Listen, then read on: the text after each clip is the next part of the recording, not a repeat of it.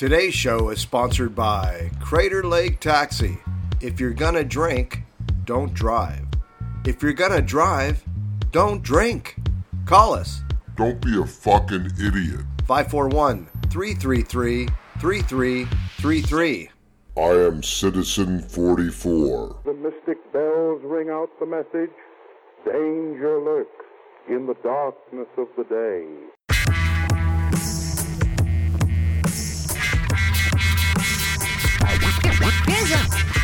Here's one. Here's one. For you. Hey everybody, Mark Aaronsberg here. Welcome to Citizen 44. Great to be here and talking to you and telling you about what be up in my business. What is up is the kids are out of school. It is summer, officially summer. You wouldn't know it because it's raining outside and it's a little cold. I actually threw another blanket on top of my bed.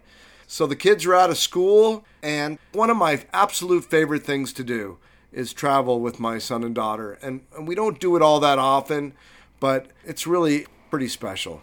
And I like all of us getting out of the routine together and just moving into a completely different scenario with everything being spontaneous and unexpected and just the sights and the sounds and the tastes and the smells and the whole thing just all new for all three of us at the same time. So I'm stoked to take a trip together. Today uh, was a pretty special day. On my show a few weeks ago was my dear friend Robbie Lindauer. His mom passed a couple weeks ago. So there was a beautiful gathering at his father Carl's house in Gold Hill. Just about maybe, you know, 20 people to play music together and sing and eat and talk and laugh. And it was really nice, and I'm super honored to have been there with them. And you know, Robbie's kids and I have a really very lovely relationship Nicholas, Sophia, and Mimi. And Nicholas was one of the valedictorians of the 2017 graduating class of Ashland High School. Great kid, like national champion caliber debater super smart, you know, a mini Robbie in many ways, but totally his own thing. And I, I understand he slayed them with the speech he delivered at uh, the high school graduation, which I do not doubt. Okay, here you go. Drum roll.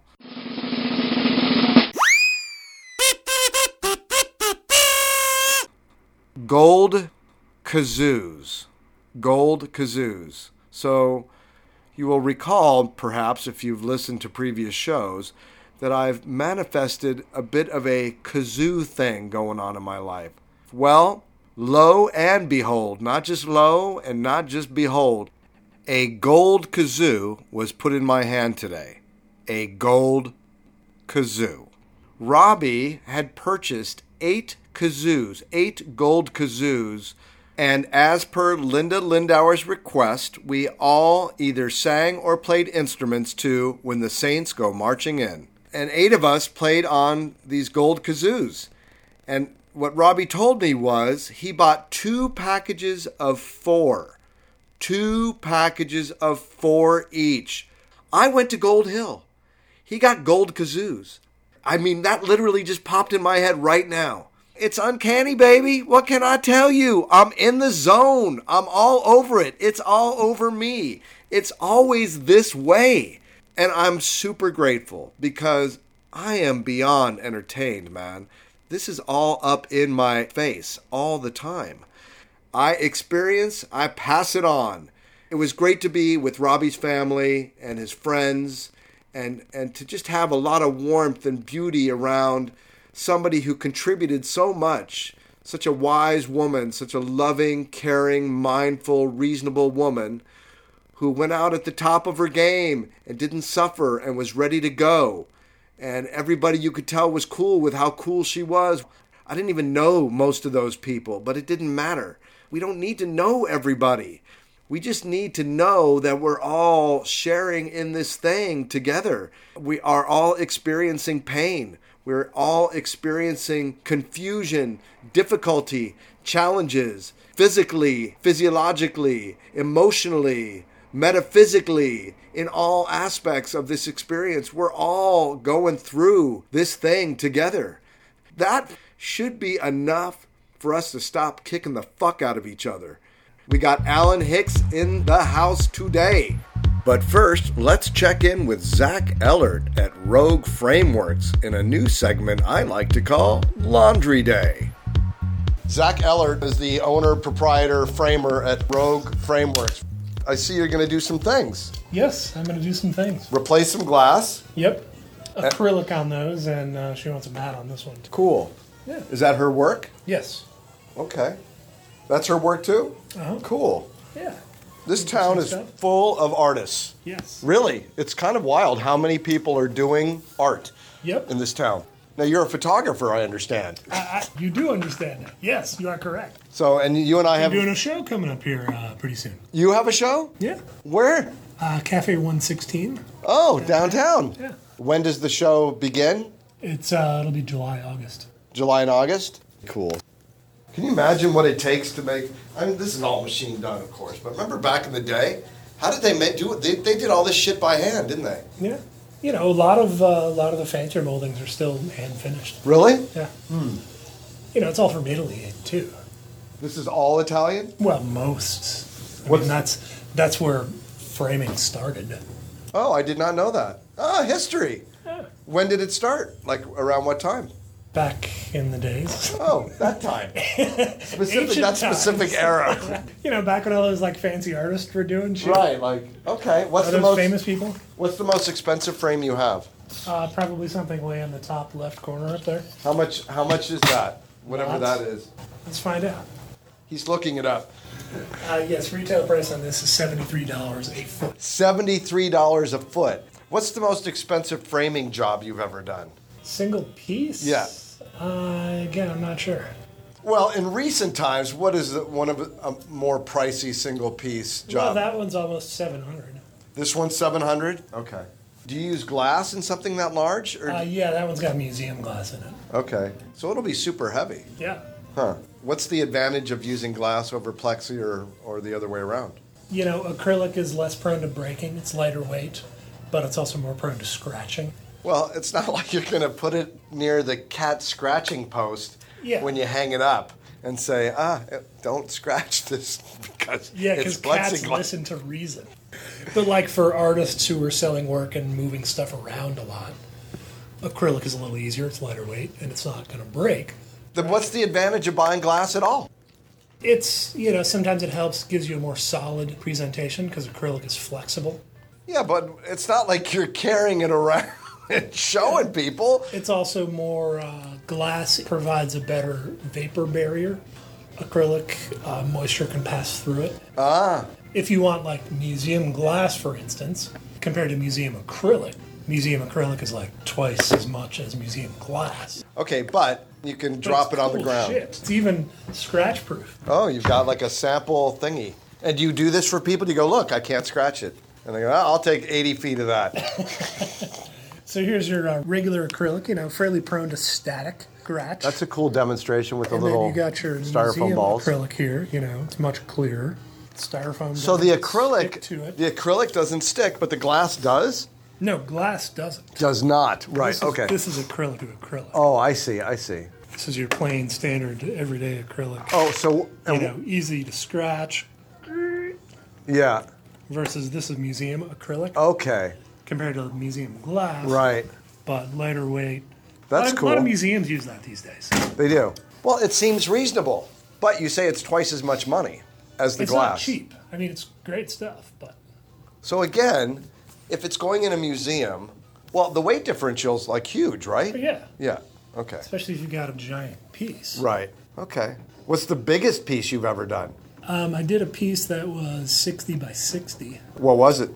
Was a big uh, print of, uh, what was his name? Klimt Who was the artist. Hmm. I don't know that name.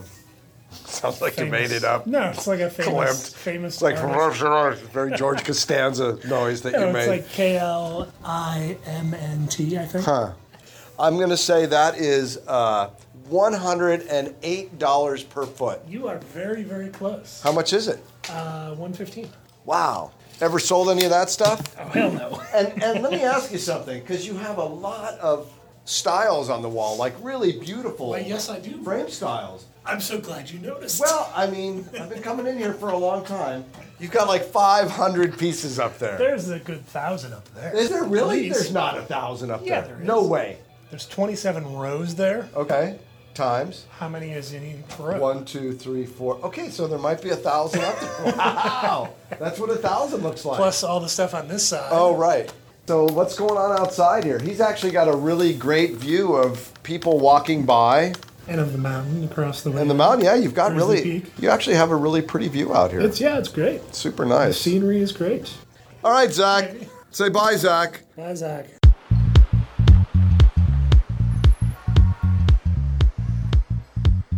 Alan Hicks is here with us, and Alan's been a very unique friend of mine. Alan's the guy who would take me to do my laundry when I had given up my car for three years, and we would have these, you know, cool times together where I just dump my clothes in and then we go have coffee and we'd sit around and chat and talk about life and whatever. He's also, by the way, one of the last Mohicans that I know who's still married.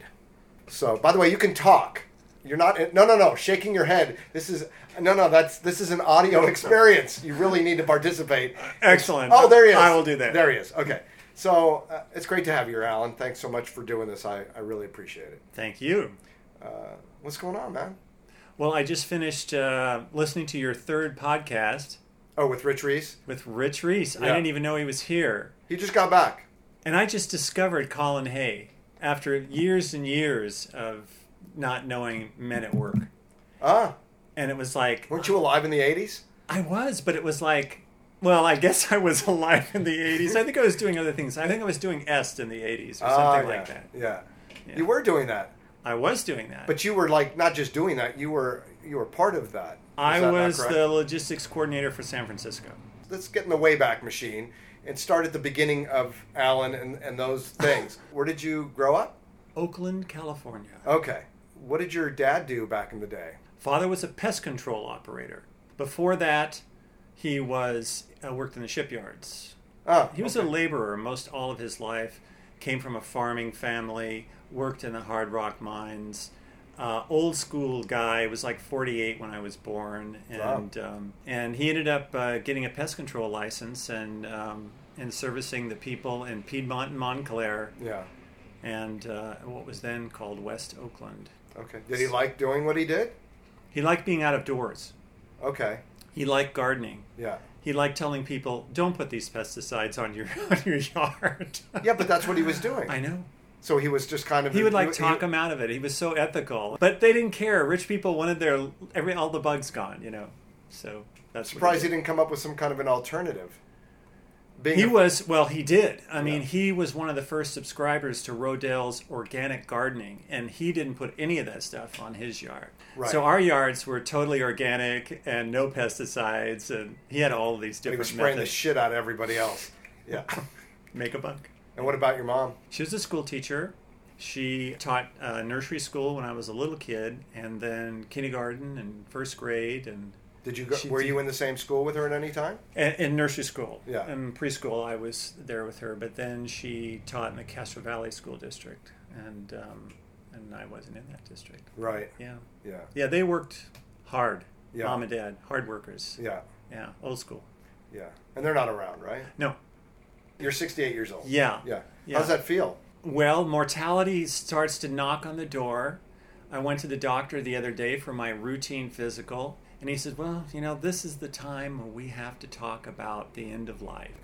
It was mandatory, it was on the list. It was on the list. Okay. That at this particular time, And and what was that conversation like? minimal. Um, you know, I'm sort of like Woody Allen. That's fine if you want to talk about you, but I don't want to talk about that. No, but it is a process. When you get older, you you start thinking about that, and so I find it kind of a boon in a way to let go of that worry and put the energy into creativity. Right. Start making stuff. Sure. Start doing stuff. Start writing stuff. Yeah. It, it- you know, well, look, I'm 55 and I'm doing this now. Yeah. I'm doing a lot of things now. It's the Renaissance period in our life. It really. truly is. Yeah. I, I think there's, you know, you've got a lot of this uh, insecurity and immaturity behind you, and now with some of it, well, I mean, I'm still a fucking idiot, but I'm just saying.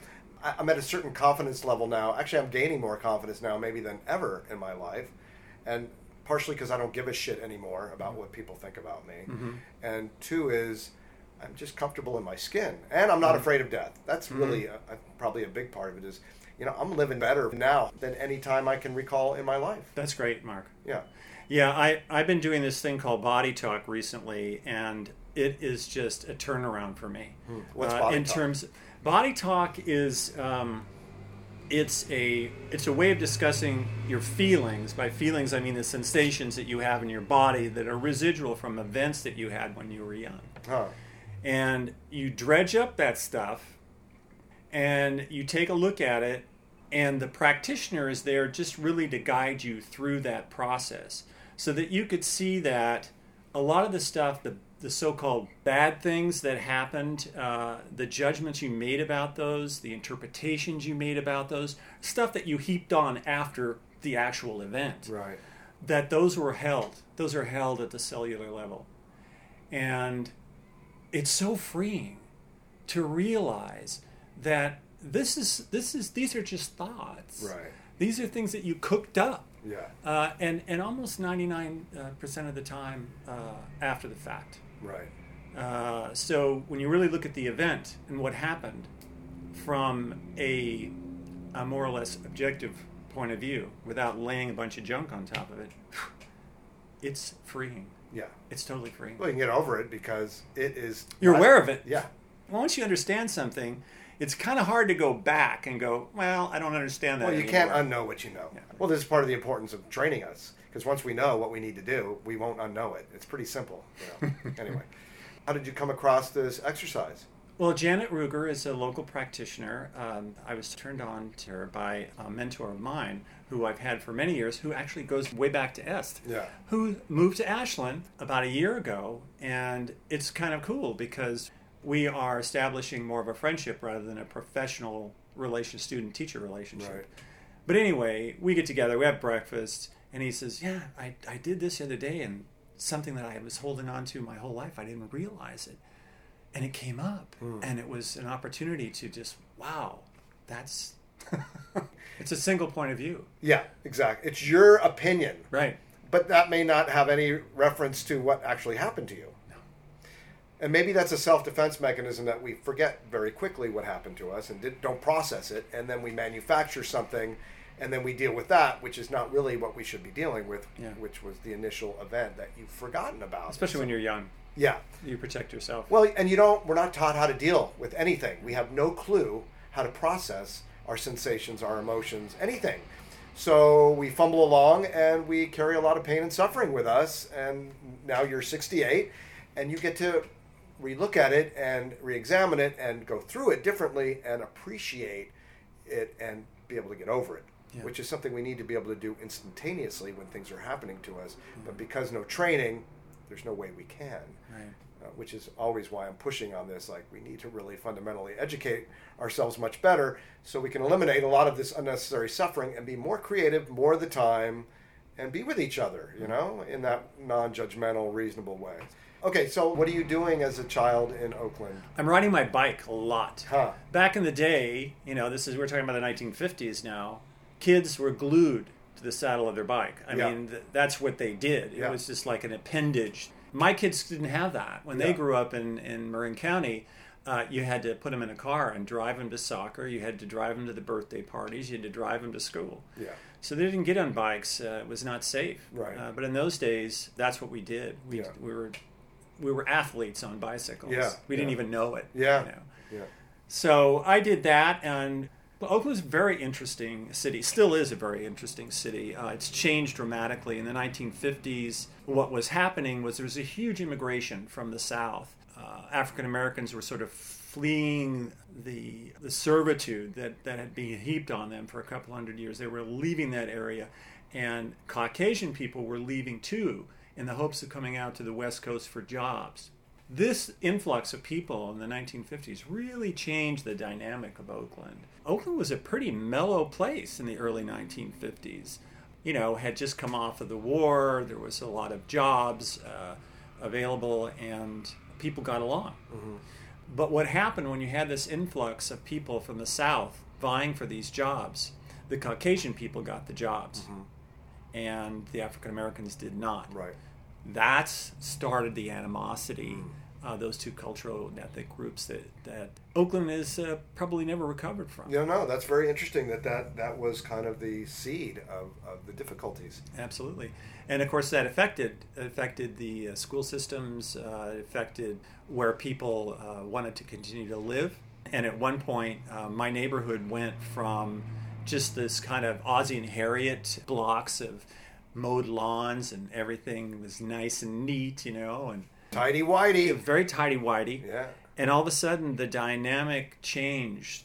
What that whole population started to bring into was both white and, and African American was different cultural values. Right. And some of those, uh, because there was a lot of anger associated with the, the clash of those cultures. And again, it wasn't necessarily the existing white culture in, in Oakland, it was this influx from the South. Uh, so they brought all those prejudices. And, So they just came together with their shit. They came together with their stuff. Oh, So what happened by the time I was ready for high school, my high school became such a dangerous place that um, my parents said you you can't go there. what high school was this? Castlemont High School. So we moved to San Leandro. So there's a big influx of white Caucasian families moving uh, out of that urban area and into the suburbs. Um, and of course, that occurred in many, many uh, urban areas, and especially in, in California. Yeah, so we, we moved to San Leandro. I went to uh, high school there at San Leandro High School, and uh, it was you know back to an all white experience again. Right. Not very diverse at all. So before you left, what was your experience with this new mix of culture? it went from walking to school with one of my favorite friends, African American guy, to one day it just changed like night and day. You mean his attitude, or Yeah. Uh, meaning there was now a problem? You have to understand that right there in the 19 early 60s, you had civil rights, Sure. the civil rights movement. So a lot of these people were being educated Uh-huh. about their situation, Uh-huh. and they were pissed off. Yeah. And all of a sudden, I was labeled as prejudiced. Oh, that sucks. I didn't even know what the word meant. Yeah. you know, probably in the fourth, fifth, sixth grade, Okay. somewhere right Yeah, in there. Yeah. it was like almost like night and day. I didn't know what hit me. It was so weird. That must have been really sad for you, though, because you kind of had to mourn a I didn't- I relationship. didn't understand because you didn't get it. I didn't understand What it. happened? What did I do? No. Of course, uh, you know, my father was there and his prejudices, and he was there to straighten me out about that. And what did he tell you?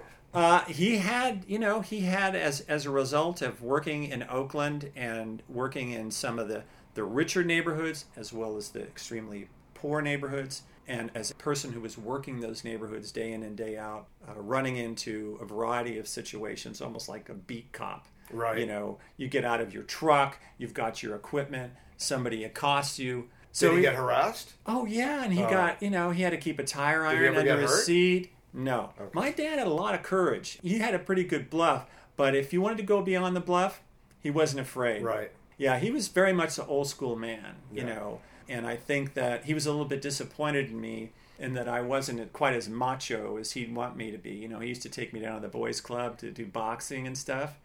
And these little African American guys would just beat the shit out of me. Right. I never liked hitting anybody. I just never got any joy out of that. And uh, you know, I did the best I could to defend myself, but I was a wimp. I mean, it was it was ridiculous. How long did he punish you by taking you? No, I, he you know he did, and I think he was he, he didn't uh, punish me. I don't mean d- deliberately. I'm saying how, No. many, how many times did he take you to the boxing gym before he was done watch you get your ass kicked? a few times, Yeah, you know, and I remember him taking me to, to San Jose for a exhibition bout with Rocky Marciano, and uh, he wanted me to, to get into the you know the whole Friday night fights thing, and I just was not into Right. it. Um, so that was a big disappointment, I think, for him. But he, he came from a different world. right. My dad was born in 1900, and uh, it was like having a grandfather for Yeah. a parent. Uh, so it was like a generation behind in terms of my peers. Yeah.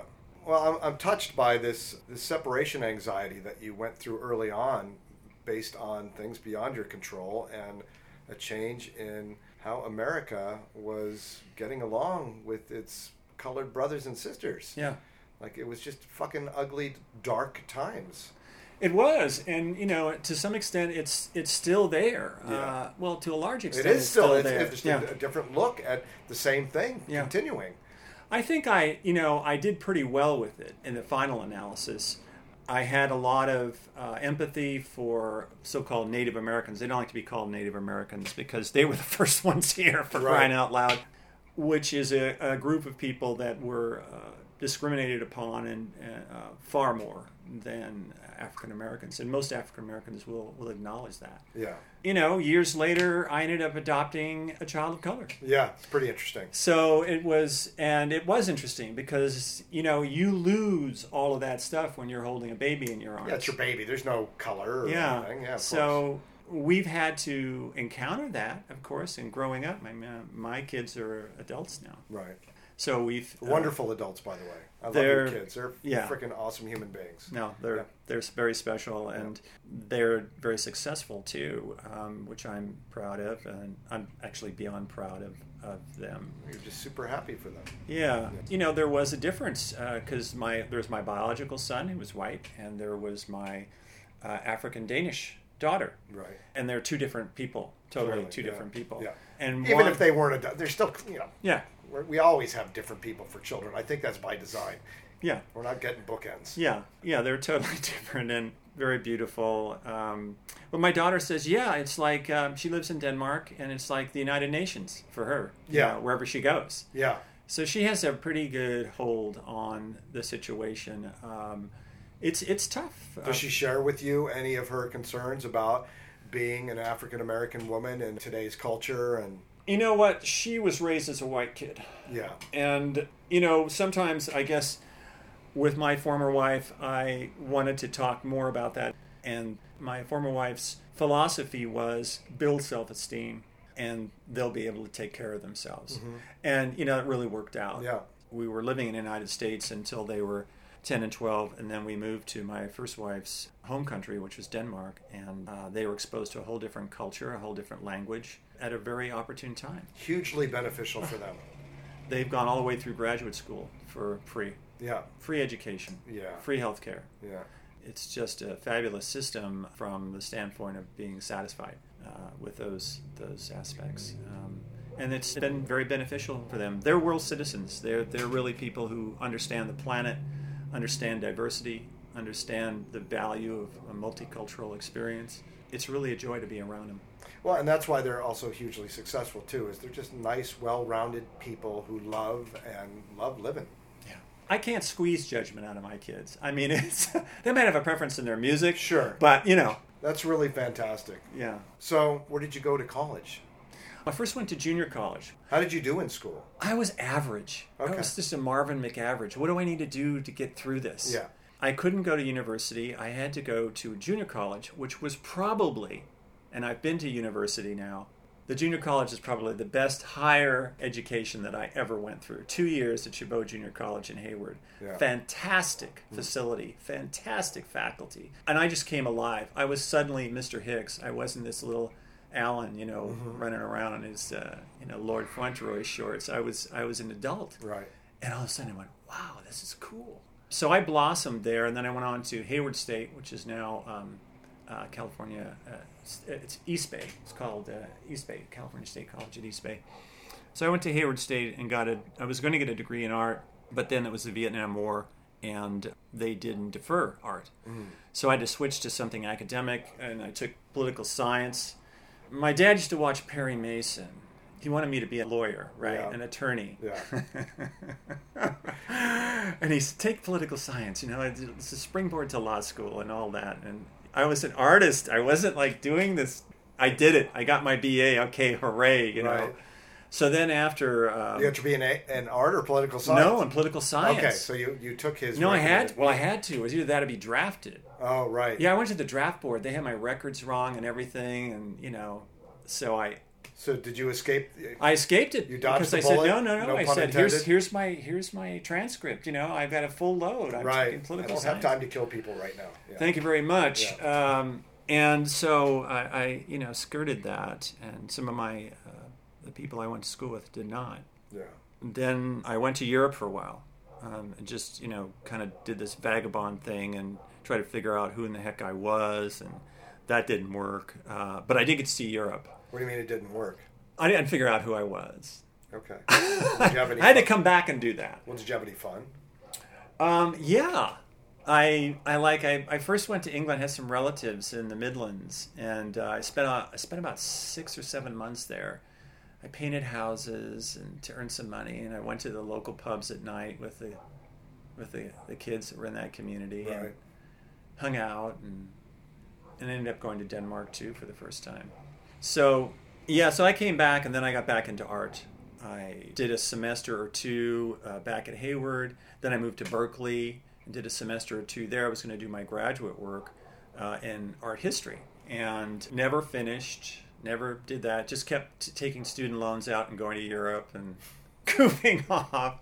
I didn't have a clue. I, I really didn't. It was, and now I don't have a clue, but I don't worry about it. Then I didn't have a clue, and I worried about concerned. it. Yeah. Now there's no fear involved. no.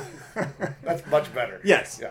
So uh, yeah, so when I came back, that's when I got into. So this now we're talking about the late uh, '70s, and I got involved with EST, which was um, about a million people took that that course. How did it come to your attention? You lived in the Bay Area, which was the seat of it, I mean, it, it eventually went all over the world, but um, you knew about it. Right. And you were invited by one friend or another to attend a, a workshop or a seminar to get an introduction to it. Right. I really dug it. I mean, it was, um, you know, it's it was a four day course um, over a weekend, and it was uh, about philosophy and epistemology, and it was my first introduction to the realization that we aren't just this mind, this ego. Whereas there's another self, there's another consciousness that is above and beyond uh, this little programmed, conditioned wheel that's spinning up there all the time on autopilot, Right. and just like you know, responding to stimuli and going, "Okay, that's what I will do too." Right. and um, and really, that's the whatever you do. I mean, if you if you smoke dope, you take LSD, you have a religious experience, you go out on a meditation retreat, whatever it is that you do, all spiritual teachings, that's that's basically what they're they're trying to get at is that we are this something, this self, that's much more than than our ego. And I got that on some level, but it, it's taken me really years to to put that together and understand more what that what does that mean uh, in terms of this moment right here. Right. And you're still with the same guy. Yeah, on. oh yeah, you try to drag that puppy along. You can't rid of him. Can't get rid of him. You know, you can short circuit, Yeah. but you can't get rid of it. It's Yeah. it's always going to be there, and and and a good job that it is because we do live in a an objective world Right. uh, on the one hand, and a very transparent world on another. Uh, but you just don't want to walk across the street without looking both ways. Right. Well, and that's what we're doing now is we're just blindly just moving about. Well, we're staring at our phones. Yeah. So we are walking across the street. We're driving without looking. We're doing lots of things without looking, Yeah. which we've obviously done in some way forever. And the whole looking part is what, you know, this is part of the whole training process of like teaching people that's awareness. Yeah. Like having just the tiniest bit of awareness, which creates, of course, much more awareness. But You're here to start- witness. You're here to witness. yeah, and yourself first before anything else. Yeah. You know, that's the priority. I think our priorities are a little askew. We're pretty much judging and looking at other people and formulating opinions Yeah. versus starting with self and, and doing that primary job. Yeah. And really, which takes all the time. I, I can't even see how people have time to judge others. There's really not that much time. Well, so you understand something. You understand something, and once you understand it, like we said before, you can't go there. Well, you can go there for a second because you know you get pissed off and Well, somebody yeah, does something catch- really stupid, and you go, "Wow, Yeah. that's horrible." Uh, but why is it there? Why is it coming up in your existence, in your consciousness? Why is that experience that you're having right now? Why? What is what is it about Right. that?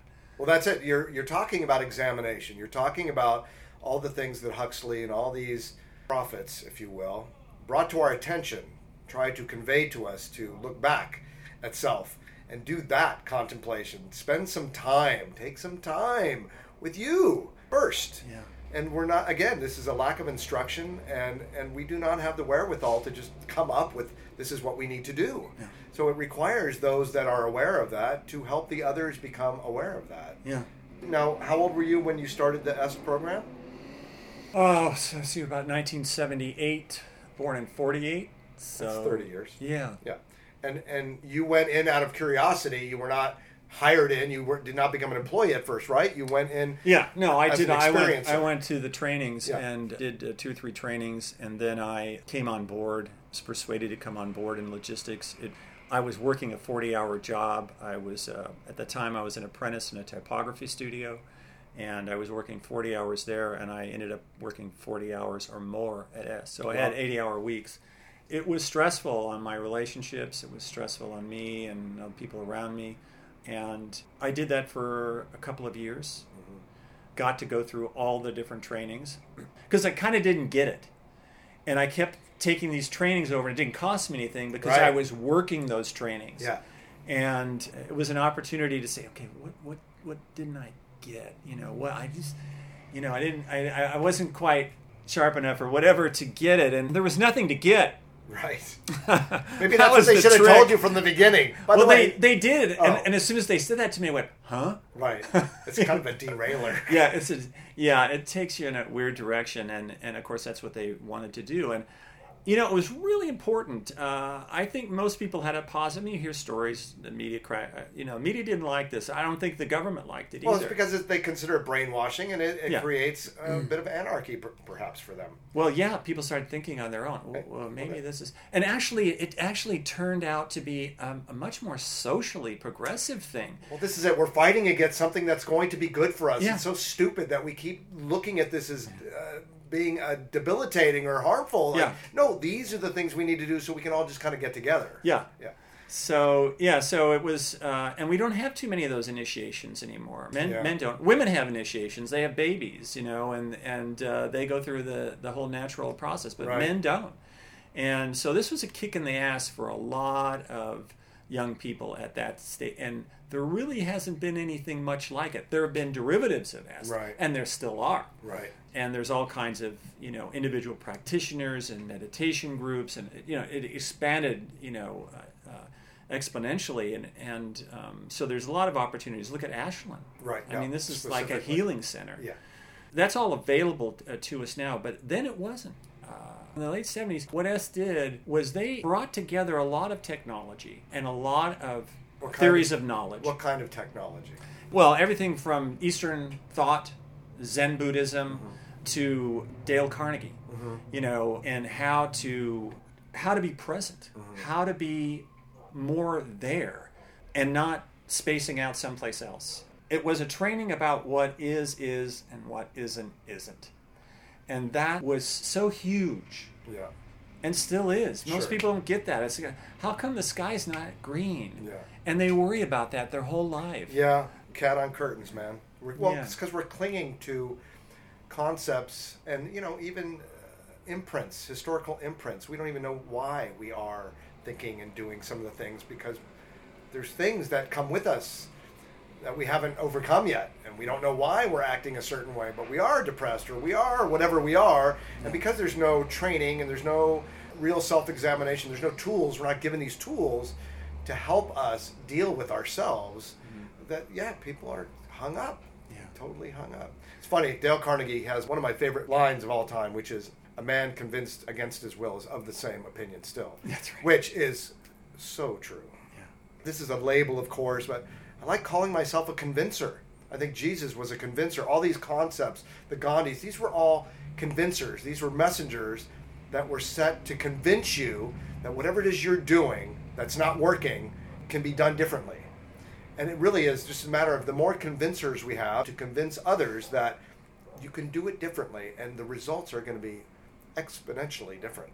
Yeah. And you will feel better. Yeah. You will literally feel better. You're gonna take the rat out of the maze, and Yeah, yeah. otherwise, the, you Well, just won't get the cheese. and and and I, I think it was. I remember uh, rehearsing with Naked in Public Band, and Chris. I think it was. It might have been Sylvia Massy who said, "You need." No, no, no. You know who it was? It was Bob. Bob. Uh, you know, harmonica Bob. Oh yeah. Okay. I know what you mean. He said you have to disrupt the pattern, and he was talking about Mm. music specifically because there is a certain level of predictability in. But when you disrupt the pattern, something else can happen. You Yeah. can trigger something. Yeah. And I think that's part of our evolution here is we need to disrupt this cyclical, hypocritical pattern. Mm-hmm. So maybe that'll be a cataclysmic disaster that humbles the shit out of us. I don't know what it's going to be, but that pattern needs to be disrupted, and maybe that's through massive convincing, Yeah. whatever that vehicle is going to be. So yeah, Yeah, I, I think that um, given our, and I, I don't want to talk about the, the D and the T, but you know, what's uh, the D and the T? the Donald, Oh, that guy. yeah, that guy. Um, but you know, he's created a situation. I mean, here's a guy that doesn't know that he doesn't know. Oh, And- he's the perfect teacher. Yeah. Because he doesn't know that he's in a position to convince people the opposite. He's a Yeah. Seinfeld episode. Yeah. He's showing you, listen, don't do this. I'm doing it. I'm doing it. Yeah. Just don't do it. Look at how stupid I look. Really, honestly. So Yeah, and I think you know, I think this is an eye opener for a lot of folks. I think it's going to bring out a lot of good in people. I hope so. Um, they'll rally Yeah. to to it. Um, they're rallying right now. Yeah. So it's going to be very interesting to see how this is all going to spool out. Yeah, I think we've set up this situation. We've all collectively set up this situation Sure. to put this impetuous individual in this place that he really has no business of being. Right. You know, it's like, well, let's see what happens. And of course, there's a lot of craziness and danger associated with Sure. that. And like you say, anything can happen. Sure. That's what's going to happen. That's right. And we'll just have to deal with it Yeah. at that time. Yeah. With whatever that is. In the meantime, we do what we can do. We do, and I'm hoping that because we can see the absolute absurdity in what we have created, that down the road here with my children and their children, it will seem to continue down this path of reproductive stupidity. and that our children will start looking at alternative ways of how we can govern this situation Yeah. by taking on more individual responsibility, first of all, Yeah. and not because it's impossible. You, this is an impossible task to ask somebody to govern us. we have given away all our power. You reap what you sow. Mm-hmm. And we need to take that power back, and not in a negative kind of way. We just need to start educating, and we shouldn't be not knowing what we should know so we can independently take care of ourselves and then take care of everybody else. But we're asking a pretty impossible task of other people to take care of us. Yeah. It's it's ridiculous. And so this is why we have what we have because we're asking for the ridiculous. So we now have the ridiculous. Yeah. I mean, I don't know how low it has to go. I mean, drug addicts hit the bottom, and then you know Jesus looks pretty good. Yeah. Um, but then that's a whole nother level of insanity coming back up the other way, and sometimes they get stuck there. Yeah. I'm enjoying the show on some level, and it makes me sad, very sad at the same time, to watch us perpetuate our, our self imposed suffering. But, you know, I'm kind of doing this because uh, obviously we live in a bubble here. There's a certain level of sophistication and uh, intelligence afoot in our little community here. And I'm typically preaching to the choir. Well, I love the title, Citizen 44. And I know your, your you know association with the number 44, which numerologically is the healer. Yeah. Uh, but being a citizen, a world citizen, Yeah. a citizen of Planet X, Yeah. a citizen of awareness, and this is this is where my children are, my adult children, uh, they're Yeah. 34 and 36 now. That's how they operate in the world with this kind of non-dual uh, awareness that is just, a, like I say, a joy to be around. They're my teachers now. Right. We are friends. Yeah. I was talking to my son the other day, and he said, "You know, uh, Dad, you know, we're we've been at a long distance, a physical distance, off and on for the last twenty years. They've been in Denmark, and I've been in the United States. We go back and forth. They come here, they stay with me sometimes. When they were younger, they used to spend the summers." And he said, "Parenting isn't what it was when your parents were alive. Families aren't what they were when your family was together." He said, I have friends who are my age that are still living at home and they just stay in their room. They don't even have a relationship with their parents. Hmm. He said, you Is know, this in Copenhagen that you're speaking of specifically? Yeah. Yeah. And Copenhagen is not the happy-go-lucky little dream world that it's often made up to be. Yeah. It's it has its pluses and minuses, and that's why I use the word. It's a very satisfied culture. It's not necessarily the happiest culture in the world, although that's often attached to them. Mm-hmm. Well, they're doing some things right. They are for their people. Their social services Yeah. are, are stellar. Yeah. uh, there's just no question about it, and they pay very high taxes for that. Alcoholism is a huge problem. Yeah. the breweries there in, in Denmark are one of the biggest export companies in Denmark, other than their intelligence exports. I mean, they have highly educated citizenry. Why do you think that they've turned to? I mean, if I mean, alcohol is not intelligent. It's kind of an oxymoron. I see it more as a, a social thing, which it is to a certain degree in this country. You know, long winters, people getting together, Right. uh, having a good time, and alcohol just became part of it. And some of the people, that's not, it's not a non issue. It's just a non issue. Yeah. I mean, they can sit up, have a couple of beers to two o'clock in the morning, get on their bicycle in the middle of the night, and drive home. But it is a problem. It is an issue. There are definitely some serious alcohol issues in, in Denmark. What was I saying about my son? Uh, I mean, we're friends. It's Yeah. like we've talked to each other or we've emailed. I mean, here's the plus on cell phones and email.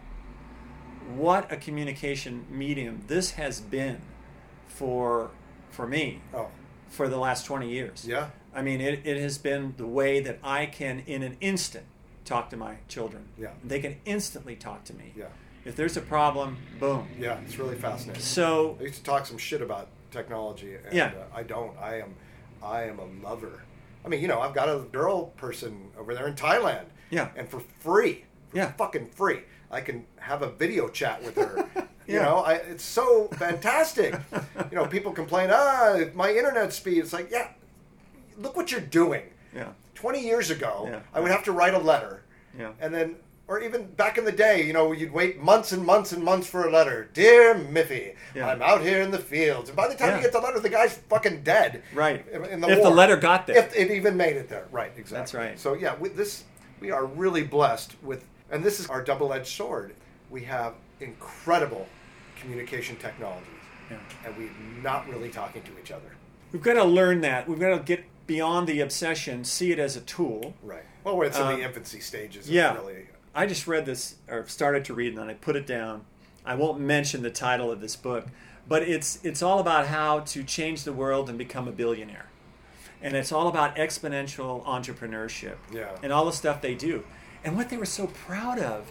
It seemed like one of the outstanding technological features of this is, of course, part of it is getting rid of these dinosaur corporations and doing things that are like Uber-esque, Right. that don't need all Virtual that stuff. fucking cash, Yes. man. Oh my god. There's that. You know that guy's a knucklehead, right? anyway, no judgment here, but it's like the big thing on their radar besides robotics was surveillance. And they were overjoyed by the fact that in a couple of years, there'll be such a satellite system that they'll be able to look at any place on the earth down to two to three meters. And they were going, jump on this bandwagon. And I'm going to start walking around my apartment bandwagon? all the time. if you want to see me, you're going to have to see all of me. Oh my God! So anyway, scary, I, that's, I know. I just kind of put the book down at that point. and Said you boys are loaded on. How did you end up with the book? Well, somebody gave it to me. That turned me on to it as it said personal branding, and I said, "Oh, because my daughter's boyfriend is a singer-songwriter, producer, and he's at that stage where he's about ready to vault into Yeah. the next level." Yeah. So he started talking to me about branding, and I said, "Well, this person just turned me on to this book. I haven't read it yet. They turned me on to this book about you know." And so I turned him onto it. Then I started reading it, and I, uh, oops. then I wrote him back and said, Was there anything redeeming that you got out of it?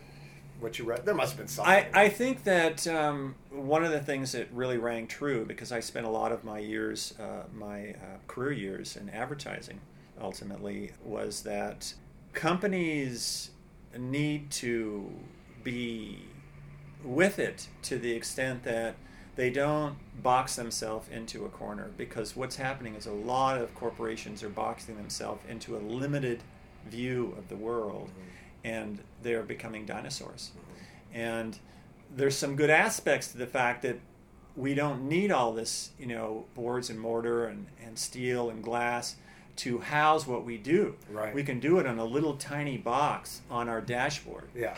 uh, so uh, I think there's some positive things about that because I think one of the big revolutions that's coming has to be in the system, the monetary system. Sure. It's just it's complete ephemeral, means nothing. Nothing. And and uh, Other than whatever perception that's been put a value on it that we have agreed Agreed to. It's all about agreements. All you got to do is Yeah. stop agreeing, and Yeah. then you don't have to do it. and and the boys in charge can stop agreeing when they want to stop agreeing. Well, we can all stop agreeing Yeah. whenever we want to Yeah. stop agreeing.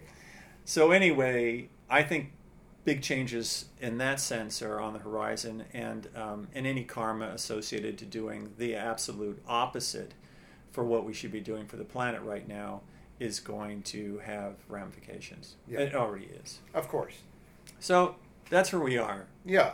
I mean, and I think it's good. It means because if you and I can talk about this and the potentials, well, then they're possible. This is not, again, I, I hear this word utopia and utopic and dystopic. It's like, if, if I can articulate something and frame it in a, a way to execute it, that means it can be done. It's as simple as that. I mean, we are the master creators. Yeah. We can do anything we want, literally anything Unlimited. unlimited. So it really is a matter of uh, uh, taking that energy and uh, repurposing it, whether it's going to the moon, whatever, taking a certain level of interest and, and, and doing those things, taking all those funds and whatever that, all that energy, that human energy, and just repurposing it in a different direction. Oh, yeah. And then we get a totally different result. So it's not, it's not hard. It really isn't. I mean, Yeah. the, the initial work of deciding to do the, the hard work Mm-hmm. may be difficult or challenging in the beginning, but that's it's supposed to be. You're supposed to be challenged, and then once you do the work, you get the reward of doing the work. Yeah. This is natural law. This is not like bullshit. This is the real deal. It's how it's set up. We're actually set up to not fail. Right. We only fail because we're not leveraging the setup. I mean, natural law dictates that if you do something different, it's Einstein's theory of insanity, mm-hmm. that if you continue to do the same thing and get a, a result that you don't want, well, then you're fucking nuts. Mm-hmm. And that you don't have to. Mm-hmm. There's nobody making, other than your agreement to follow along with what others are doing, you don't have to do anything that anybody else is doing. I mean, you can call that an anarchist, you can call it whatever you want. But Beautiful. yeah, you can call it beautiful. You can call it being you and doing what you think mm-hmm. is in the best interest of you and everybody else. Mm-hmm. And as long as your motive, and it's all about the motive, as long as your motive is to make sure that you and everyone that you know has what they need to be healthy, mm-hmm. well, then there's nothing wrong with it. Yeah, and you know, there's some great uh, philanthropists out there that are that are doing this kind of work and having these kind of discussions and thinking. Unfortunately, a lot of the people who are in charge have been elected or in- some way have uh, attained a certain level of power are still operating in this old model that it's the wealthy that must be maintained But why? Even- because that's their limited point of view. That's been their point of view their whole life. That's Well, okay, let's just say that we're that. Let's just say you and I are super wealthy guys, and we need to perpetuate this wealth. Why? right. I'm just asking. Right. Why do we need to do this? Well, it doesn't make sense to me either, and Yeah. you, you would think it wouldn't make sense to them. How much stuff do you need? How much stuff do you want? You know, what is that all about? What kind of, you know, I mean, these guys, these billionaires are building bomb shelters. You know, these luxurious bomb shelters with like swimming pools in them, and Really? yeah, oh yeah, it's crazy, man. It's it's. There's a big article in the paper about it the other day, and it was like these underground fortresses, you know, with you know leather couches. This isn't this isn't you know like a shelf with some canned goods on Right. it. This is a full. This is not the Happy Days luxurious episode? Yeah. Estate under the Wow, ground huh. with you know photographs of outside murals on the wall, and it's nuts. Wow. It's absolutely nuts. I, you know, I guess they just think, well, you know, if we do slip up here, we'll have a place to go. Have a place to go. Right. It's very limited thinking. It's so limited. It's it's absurd. I know, but it's absurd because it's just. I just I don't understand how they could have a limited purview. It's Darwin. I mean, it's like survival of the fittest, and they think the fittest. But they're the not fit. I know they're not fit to They're make that they're decision. they're emotionally and Yeah. and inte- in- intellectually unfit. Yeah. I want to help them. Yeah, they're our brothers. Of course sisters. they are. We always say they. We we demonize. That's a problem, Yeah. by the way. Yeah. When we say it's their fault. Yeah. Because they are us. Yeah. They're only representing part of us that we actually don't like. I'm looking at myself right now. Well, that's what I'm saying. How do I look? You're much better looking than I am, by the way. no, different. Yes. We're different. That's true. That was very politically correct. Thank you for saying that. Well, it's true. You're you Kevin Kline these and I'm Rick physiological cell structures that have formed in different ways, Right. and we make judgments about them. I've told somebody that because of your look, I think you're very representative of a potentially a presidential type candidate. You know, you're a tall guy, you look like Kevin Kline. You got this whole, you're packaged. Yeah. You and I had talked many years ago about you running for mayor. And, you know, I get to be in the background, a little fucking mad scientist. Uh, No, I thought you were going to run for mayor. no, I couldn't because there was clearly, no, no, no, no, no. I, you know, I remember the I did this photograph, and you were going to run for mayor, and I, Oh, yeah, uh, that's right. Mark for mayor. See, maybe because that is so absurd. No, you went to City Hall and you said, "How much does this job pay?" And they say, "No, there's no pay for the mayor of Oh, Ashland." that's right. And you said, "Well, see you guys Yeah, I'm later." gonna, I'm gonna go sell weed. okay, I had the story backwards. I thought It's- it was no, no, no. no. But the more reasonable story would have been hmm. for you to run for mayor, who's Right. this upstanding looking, and you know you don't have a lot of shit attached to you, and I have more shit attached to me, so I could be the idea guy in the background while Yeah. you're waving and kissing babies. And, uh, and and be the little mad scientist helping. Anyway, Well, for the first time in my life, I, I thought I could do a better job as president of the United States. I've never thought of myself as a presidential leader, but now I think of myself as, gee, I could really do a, a Well, you pretty know, good job, that's relatively speaking. Well, I think that's interesting because you're probably not alone, and that's Yeah. maybe a good catalyst, like to put the monkey up there and go, oh, "I could do better than the monkey," Yeah. And maybe that will that kind of thinking Yeah. will let people know, like, oh, automatically we can do better. You know, that's an interesting point, and I'm, I'm going to go to a different uh, direction with that. But when I was a little kid, I remember looking. My my parents went to Montgomery Ward's. That's where they did their shopping I loved Montgomery Wards. Yes, I got my first pair of Levi's at Montgomery Ah. Ward's, and they were like stiff and like really big. it's weird. Anyway, but they bought. They had to buy some front room furniture. Uh-huh. So they went into one of those showroom things at Montgomery Ward's, and they had this ensemble of a couch with the two coffee tables on Sure. either side, and they had these paintings, these prints Yeah. in frames. Yeah. You know, kind of the antique gold frames and stuff like that. And they said, "Oh, that, that, that whole thing looks really good together. We'll take all of that." so they did. They moved it into the house, and I remember as a little kid laying on that couch and looking up at these Montgomery Ward prints, and I, and I said to myself, "I could do better than that." and I am. I'm actually painting again. Really? I yeah. I'm repurposing an old canvas, a huge five by Yeah, you six said I didn't. I, I didn't know you had started and I doing started painting with it. and it's like so much fun. And I haven't done any since school. Huh? And I like forgot a lot of stuff, so I'm making like mistakes, and then I, I and then I remember, oh, this is how you do that, you know. And it, it's Fun. coming, it's coming back to me. Fun. Yeah. That's awesome. So, and and you ended up in the art world anyway. So I ended up in the art world. I ended up uh, working for uh, an advertising firm in San Francisco.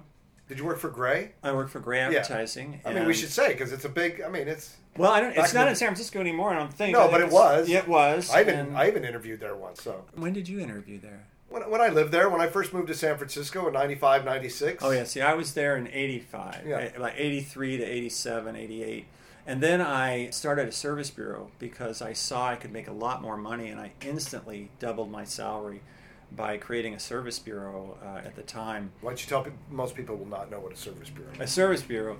Well, in those days, it's different now than it Yeah, was then. But I remember the service bureau. Yeah. in, in the old days, you had to, you, and advertising agents made presentations. Right. And so you had to comp up these things, these comprehensive things. You had to draw what an ad would look like. This is storyboard it. before computers. Sure. Yeah.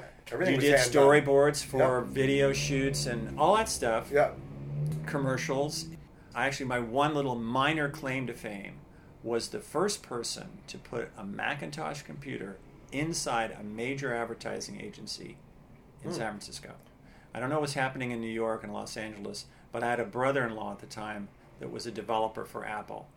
And he said, This is the future Huh. he's got to get one of these things. Yeah. And at first, it was kind of like this little thing, and it was sort of like a joke and stuff. But when I started producing typography, that was at the level of what they were paying hundreds of thousands Sure. of dollars for. It changed You were a genius. the industry. Yeah, sure it It changed the industry. Yeah. And uh, I was doing Rubyliths and all that shit. Oh, I was yeah. in design school. Oh, yeah. All by hand, cutting it out, letters. cutting it out. Yeah.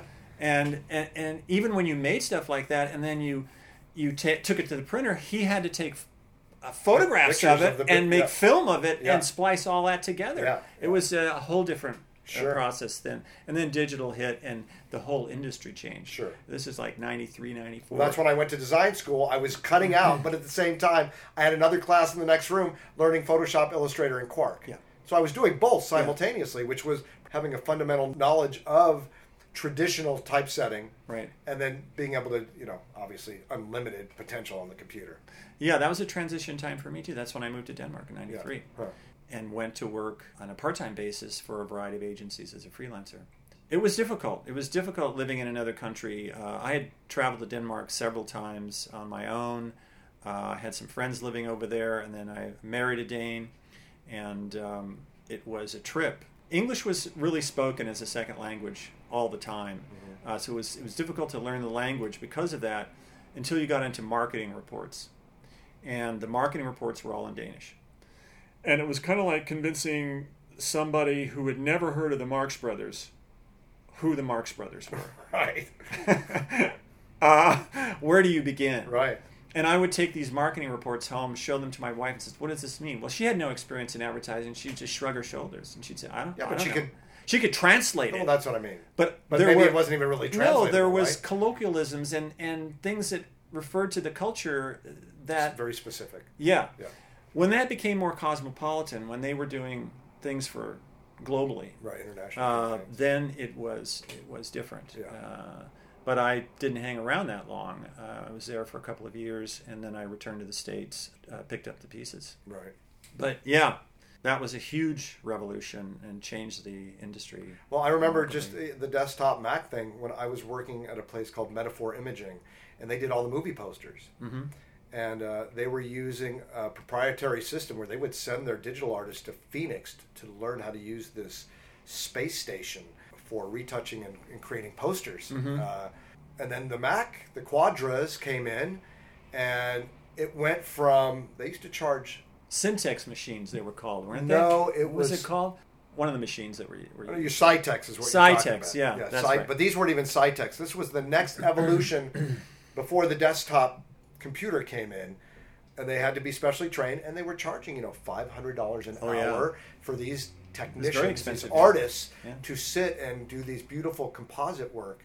And then I remember the Mac came in, and you know all of a sudden the prices dropped. It was more economical for Sony to spend hundreds of hours on the box working uh, on these movie poster campaigns and all this stuff. And it was super fascinating for me to be a part of that transition, actually. Yeah. Uh, and to see that I now can do this. I don't need to go to Arizona to be trained on this crazy machine. I can get my own computer and I can learn to do this kind of work That's what happened. at a very high end. That's what happened. And I ended up becoming, because I freelance like you, almost at the same time, we were freelancing at the same time. Mm-hmm.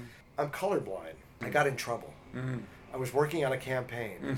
It was River Phoenix's last movie called A Thing Called Love. Huh. And I had to take these images that were black and white Uh-huh. and colorize them for the poster, which seemed kind of stupid now that you think, why didn't they just fucking give me color images? Right. Why would they give me black and white images to color? Right. Ridiculous. Anyway, they didn't know. I never told anybody I was colorblind. So, Psychedelic results. well, I was okay. They were both blonde and they were wearing like denim outfits. So there's blue and blonde. That was easy. And then it came to the skin. I had to colorize the skin. And I just remember a junior art director coming up behind me going, um, excuse me, you know those people are green, right? I go, yeah, well, I'm colorblind. And that was the shit hit the fan. Yeah. I was being represented by Artisan, Jamie, what a beautiful guy. Had this company who repped a bunch of graphic designers in LA and sent them out to all these agencies. And uh, they were so mad at me. And he was so why he goes, Why the fuck didn't you tell me you were colorblind? I go, Well, I've been getting away with it for years. Right. And I thought I could just continue to get away with it. Right. Well, the agency was called Dazoo. They were in North Hollywood. They really liked me a lot, and they felt really bad that I So they said, you can keep working here, but you can only work on black and white campaigns. And I just remember, you know, going back in with my tail between my legs and them giving me some Barbie campaign in black and white. And it's like, fuck it, I'll, I'll keep taking their money. I'm still doing Right. graphic design. Well, you know, people forget things. Well, it was within a few weeks I was back working on color projects and everything was fine and it never came up again. Yeah. And of course, you know, I was a professional graphic designer and I still am. And uh, I think this is more common than you think. Uh, I because I have stories about that too. I'm not colorblind, but I um, I took account executives on photo shoots who were colorblind, and they were there to approve the work. And this was the old days when you you know you you were working in four by five format, and if you had graduated to actually having a monitor so you could look at that image and say is, is this good is this Yeah. what you want Yeah. and the, the people standing there saying oh yeah that, that looks great you know, Yeah. and I, i'm going Are you sure? are you sure i think we should take another go at it just you know try probably to stop, their let's stop this down Yeah. a little bit because it's you know and uh, then I found out that this account executive had been going on this on these shoots with me for a couple of years. Was he finally admitted he was colorblind? you know, most of the illustrators at Warner Brothers were colorblind. That's why they. That was the reason they came up with line artists and then colorists. Oh, that's right. Yeah, they used to do cel painting, right? Yeah. yeah, So they would. They were master illustrators. yeah. Like incredibly talented people, but they Yeah. were colorblind. Well, they were producing, you know, color films and Yeah. things. Yeah. So this is how, as far as I understand, this is how that process got broken up. Yeah. Is because they couldn't deal with color, and they certainly didn't want to waste their time, and they needed it to be correct. Mm. And you know, to go back and forth and say, you know, that sky is purple, and that's why I I used to paint as a kid. Mm-hmm. And then somebody would walk in the room and go, you know, that sky's purple. And I take a fucking screwdriver through it and I stop painting. I did. I completely stopped painting. Yeah. I know why Hitler was so upset by that. So. I mean, he didn't really have to do all that. But so anyway, you and I have similar path, pathing, if, as Mm-hmm. Yeah. it were. Uh, Yeah. You're Nidnoy, as they say in Thailand, a little bit older than me. Yeah. So after you did the whole agency thing, how, how did you, what did you move forward with in your career, your professional career? Yeah, I was really burnt out in agencies. I was, you know, running down up and down California Street with my portfolio and with 103 temperature and, you know, trying to make a deadline and it was sick. I mean, I was I was like uh, I was completely burned. Yeah. And um, I I never really made what you would call a break. I always kind of sustained myself in one form or another. But then I, you know, I got married again 20 years ago Mimi. with Mimi, and that changed my life. I went back to school, finally got my graduate degree in uh, gallery and museum studies, not Yeah. art history like Yeah. I had originally intended, but Yeah. okay. And did my master's thesis and an exhibition on her brother, Wen Ing, who was a very a famous uh, ceramicist. Then I just I started to do I could do other things. I was free to do other things, and I got a real estate license. I did that for two or three years, and worked in a gallery for a couple of years as an associate. Was that in Palm Springs?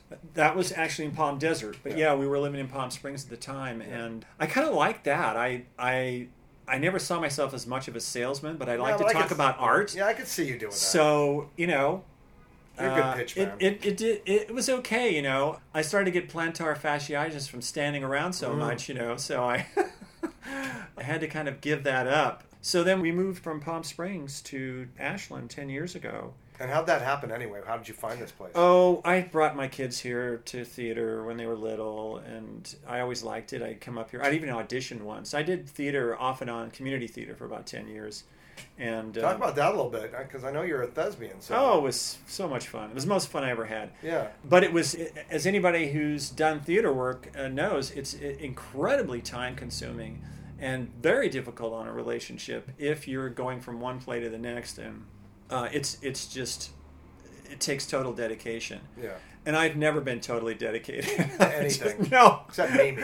Yeah. And your kids. Yeah, uh, my kids and Mimi, I'm dedicated. Yeah. Uh, but um, uh, and I would really call that sort of consistent love. This Yeah. is consistent love. Uh, it doesn't change. You know, it's just it's there. You know, we uh, to interrupt you quickly is like, you know, your dog Cooper was very sweet. Yeah. It was presented to me in some way not too long ago that a dog's love is the most pure love there is. Hmm. And the reason is they're not carrying anything with them the next day. Or the Every- next five minutes. Well, and that's it. So it is constantly non-judgmental, continuous stream of appreciation. yeah. Something we are not clearly, Well, they're not thinking about what they did. Uh, or what you did. You might have you might have smacked the shit out of them the day before. Well, that's something they don't forget. no, I think if it's continuous. yeah, if it's continuous. But I'm just saying they're not taking one incident Yeah. and judging you, and then. No, they're very present, And I think kids are that present. way too. Also, Yeah, that yeah. I think that pure, continuous love is real, and it's something that we lose. Yeah. we, we take on too much and then it taints us from being able to continuously just give this unconditional love. Yeah. Anyway, I don't know why that came. Oh yeah, you're talking about dog. You have a new dog though now, right? Hudson. Hudson. What a cute. Now, what kind of dog is He's that? He's a? Labradoodle. Oh, another one. Yeah. Oh, yeah. You like those dogs? Oh, I'm They're locked great. and loaded with that breed. Yeah, I mean, it's a great just, breed. Oh, no shedding. Yeah, super soft, Smart. super sweet. Yeah, It's yeah. they're loving. the this little dog. guy is starting. He's only nine weeks old, and he's Yeah. you know he's a puppy. I mean, I have this you know time to do this interview for with you, and then I yeah, have to go back have to go home. take we have care to of your switch baby. roles. Yeah, yeah. yeah. Uh, but that's that's the stage. We knew what the stage was. Uh, we've been through it before. So um, yeah, no, they're they're great little creatures, and you can learn a lot from them. Um, just in terms of being present, they're just that's where they are. They're right here. We'll talk about what Cooper was doing while he was alive. I mean, he was a uh, servant of the community. Yeah, he was. He was. Uh, he was a, a therapy dog. Uh, he went to hospital. He went to assisted living places and just delighted everybody. My wife Mimi, she has stories of going into these assisted living places and where you had somebody who's been catatonic practically just in a corner staring at the floor. Yeah. that's all they did. Yeah. and she started putting their hand lifting their hand up and putting them on the dog. That's how she started with them. Mm-hmm. And and first thing you know they would start moving their hand. And within a few weeks of return visits these people started to come out whenever Wow. whenever the dog was there i mean she had a lot of stories like that I need to get her in here because I think people need to hear about this kind of. Uh, Oh, uh, a lot of people know about therapy dogs. I mean, they're they're great. They have dogs for the deaf. They you know they have guide dogs. Uh, the Labradoodle was actually first bred in in Australia for people that were hypoallergenic to dog dander, and so they needed a non-shedding dog. They needed a you know originally they're poodles and Labradors. Right. So you have this uh, very athletic dog on the one hand, a very smart dog on, on the other, uh, easily trainable. I mean, this little dog is nine weeks old, and Mimi has already taught him to sit, stay, and come. Now, you take a nine week old human baby, it's going to be a long time Sure. before you can tell him to do that. Yeah. He's potty trained. Yeah. Nine weeks. Yeah. So they learn really fast if you're attentive. Well, isn't that? You're going to spend time with them. So okay, so you just you just said the thing. That's it. Yeah. That's all you have to do with us. Yeah. Spend a little time with us, train us, and we'll be good dogs. Yeah. Exactly. Good boy. Sit, Ubu, sit. So you did some acting. You were in the theater. Yeah. Yeah. well, I started at Chabot College. Where Uh, was that? That's in Marin County. Okay. Um, How did you How did you end up uh, deciding that was something you want to do? I always wanted to do it. Okay. It just, the, you know, I, I remember when I first went to college at Chabot College. The first part I got in the in their drama department was this anonymous 15th century play called Everyman, and the first part that I was handed was to play God. Wow. Well, I just told the director, I have no experience with this, and you know, That's he funny. said- Actually, you have all the experience. So I had the yeah. right. So I had the um, uh, yeah, but I just didn't have the awareness, Yeah, so I, I didn't know what I was doing. Yeah, that's funny. But it kind of got the bug there, and then I went to uh, college in Marin and took theater classes for a couple of years while I was working. And um, you know, I would just go at night or you know whenever I could get in there. And then when I came back from Denmark, I continued with the with the theater program there and uh, did about ten plays uh, with College Marin there was community theater in in Marin County as well, and one of the big venues was the the Mountain Play, the Mount Tam Mountain Play. Uh, it was an amphitheater, sat four thousand people. It was huge, and it had a short run in the summer months, and they only did musicals, and musicals were so much fun to do. It was it was like I can't describe how fun it was. Even the rehearsals. I could fun. tell just by attending musicals here in, Yeah. in Ashland is like they look like they're genuinely having like this amazing experience. It's a gas. Yeah. I, I was a terrible dancer. Uh, my voice was sort of mediocre, but I'd started to take voice lessons. And, you know, you can teach anybody to sing. Anybody. I don't care Yeah. people say I'm tone deaf. Forget Doesn't about matter. that. Yeah, right. Don't worry about Yeah. that. You give me three years at $85 an hour. Yeah. I didn't spend that much money, but enough to be in chorus parts and, you know. Uh, so we did stuff, you know, we did My Fair Lady and Hello Dolly and South Pacific. That was fun. I had a lot of little roles that I played. And, you know, you know, my aunt did music for that film. Oh, really? Do you remember my aunt is Gogi Grant? Oh, that's right, Gogi Grant. Didn't she do yeah. South Pacific? I, I think she was on that yes, album. Yeah. yes. Yeah. Oh, wow. Yeah. Yeah. Now that was that was a lot of fun. But um, yeah, you stand you're standing there on a stage, an 80 foot stage with 4,000 people watching you, and you're just singing your heart out, you're dancing your heart out, you're acting your heart out, and it was great. It was fantastic. Mm. Um, I loved it. But it's really hard to have a relationship. It's really hard to have another job. Yeah. It's Talk about it's commitment. it's uh, it's yeah. You, you gotta you've gotta and so a lot of people do community theater because it's seasonal and you know it's just Right. a short they're doing one play a year maybe two Right. and instead of doing like one right after another Right. like a professional actor would do Right. So that allows a lot of you know amateurs like myself to jump in and and play with some people who are professionals Right. you know who are equity players and you learn a lot from them and Sure. highly recommend that all students take some kind of acting class I Uh, agree. even if they're not you know don't want to do it No, it's a good human development skill. Oh yeah, we did King Lear, which is a, a, probably one of Shakespeare's greatest plays, and the lead has to be played by an experienced actor. There's just no question about it. It's it's a very complex emotional role, and so this man came in from from North Carolina, and he was going to play King Lear. Was an uh, an elder man and perfect for it. He was, did a fantastic job. But what was great was sitting around in a round table and reading the script before we started rehearsals. What does this line mean? What is being conveyed here? If that class, as a class, could be taught mm-hmm. in every elementary or mm-hmm. even junior high mm-hmm. or high school, it's an eye opener. You can learn so much about the human condition in a very short period of time if you understand that language. because you're doing the examination of it. That's right. Yeah, and that requires time. Yeah. Yeah, So, yeah, all of that was just like super cool. that's awesome. Been there, done that, and Yeah, felt like really complete for Yeah. me. And I did a little acting when I was in Denmark, but not much. Yeah. And a lot of silent roles, evidently. I was a juggler in one thing. really? Yeah, it was it was great. I had the juggling down, you know, I had the juggling down, and then we did this dress rehearsal, and they turned the lights on. So I when the balls went up, the lights were the balls were in the lights. Oh, oh. I oh. couldn't see them. I said, "You got to turn me around somewhere or another because I I can't Shut the lights off. I can't." Anyway, When did you start with photography? probably when I was in Sunday school. I was probably about six years old, seven, eight maybe. And I attended the Elmhurst Methodist Church in Oakland. Mm-hmm. And there was a, a guy there who took all the students from the Sunday school and taught them how to work a darkroom. He mm-hmm. had a darkroom in his home. And so one of the parishioners there was a photography, you know, geek, and he knew everything. And this was old school. Yeah. This is when you had enlargers and you had Yeah, I all the remember. pans, and Yeah. you had to learn how to load film into a I canister and all that stuff. And I had this little closet in my room, and I built a cardboard shelf.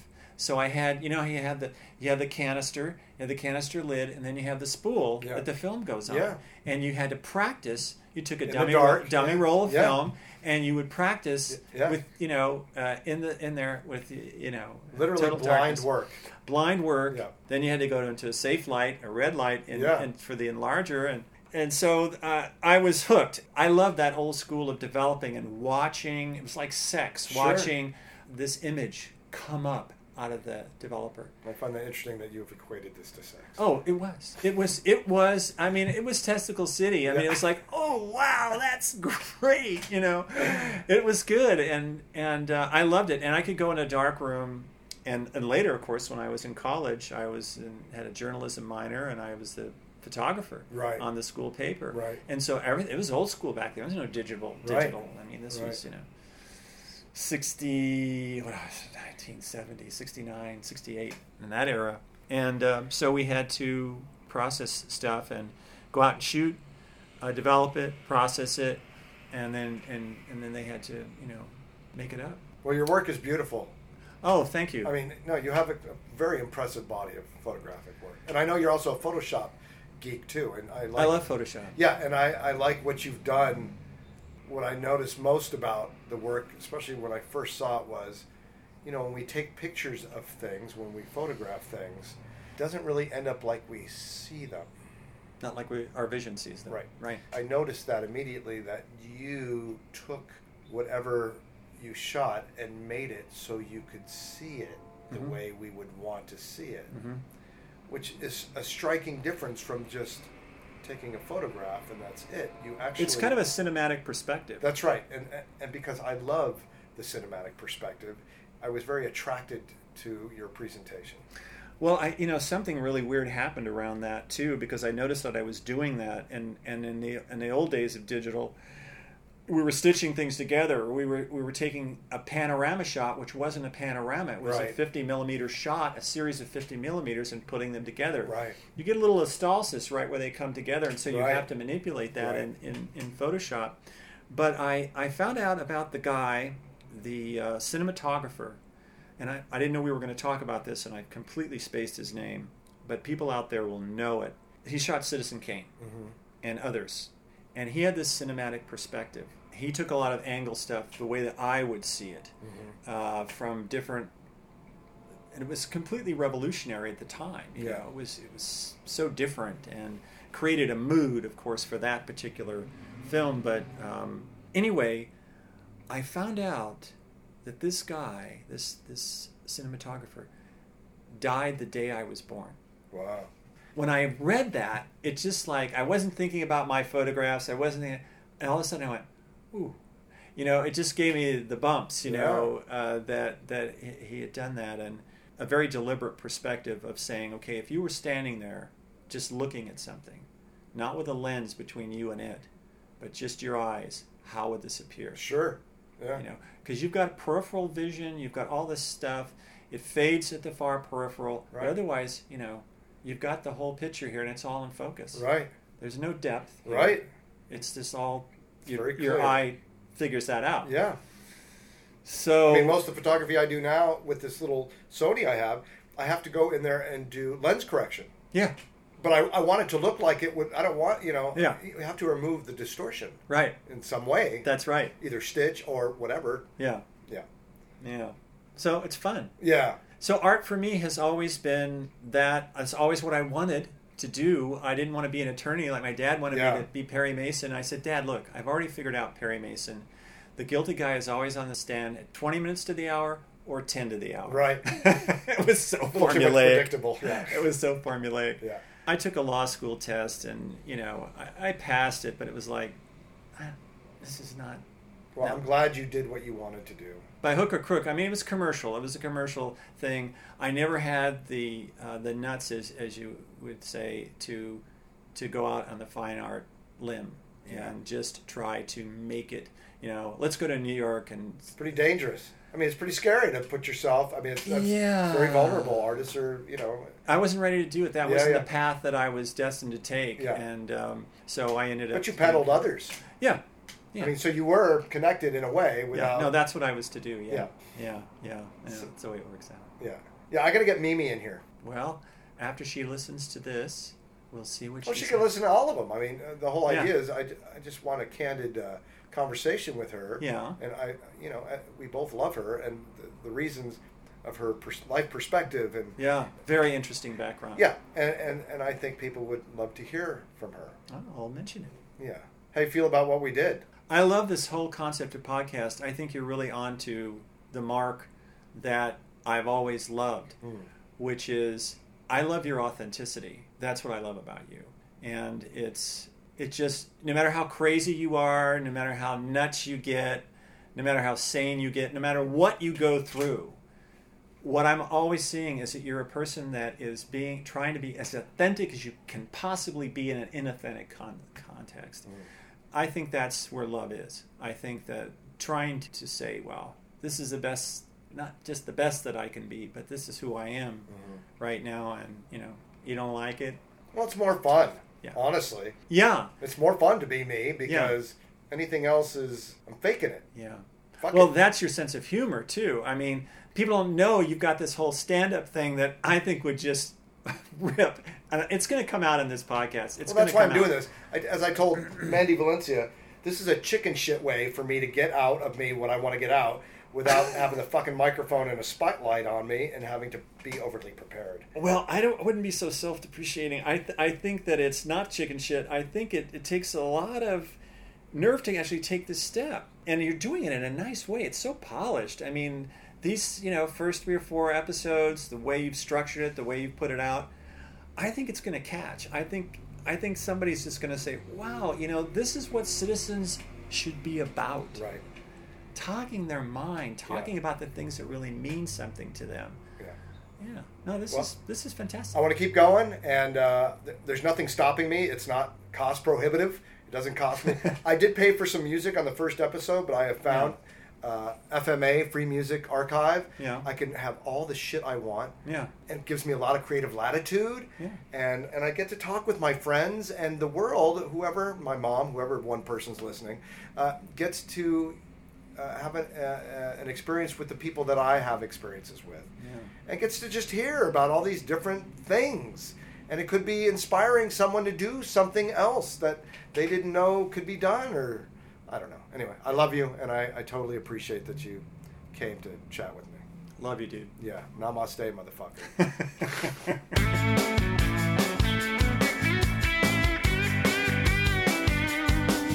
Well, that's the show. I want to thank Alan Hicks for coming in and saying hello. It's always great to see him and talk to him. I want to thank Zach Ellert for letting me come into his shop. Zach can be found at Rogue Frameworks, Ashland Street Cinema Shopping Center. He's right next door to the movie theater. I'd also like to uh, acknowledge a uh, young citizen who stood up in the face of absolute evil to defend another human being and lost his life. Tolly, a beloved resident here in Ashland, was one of the young men who was killed in Portland on a train trying to defend somebody who was being harassed. It's just another sad incident where we lost a teacher. Uh, someone was willing to sacrifice their life to show us how much work we actually need to do. And this will no doubt continue until we decide that we're going to take care of each other appropriately and uh, educate each other in a way where this type of outcry, this type of response to our societal suffering is no longer in existence. But until then, I'm sure there will be more young citizens like Tolly who will stand up to the truth and be unafraid to uh, accept the circumstances and the consequences uh, of being a stand up citizen. It's always great to be here and, and share my life with you, my experiences, my words with you, and bringing more of me to you, uncensored, as always. May the rest of your week bring you all the things that you want, especially peace. Thank you so much. Until next time, word to your mother's uncle.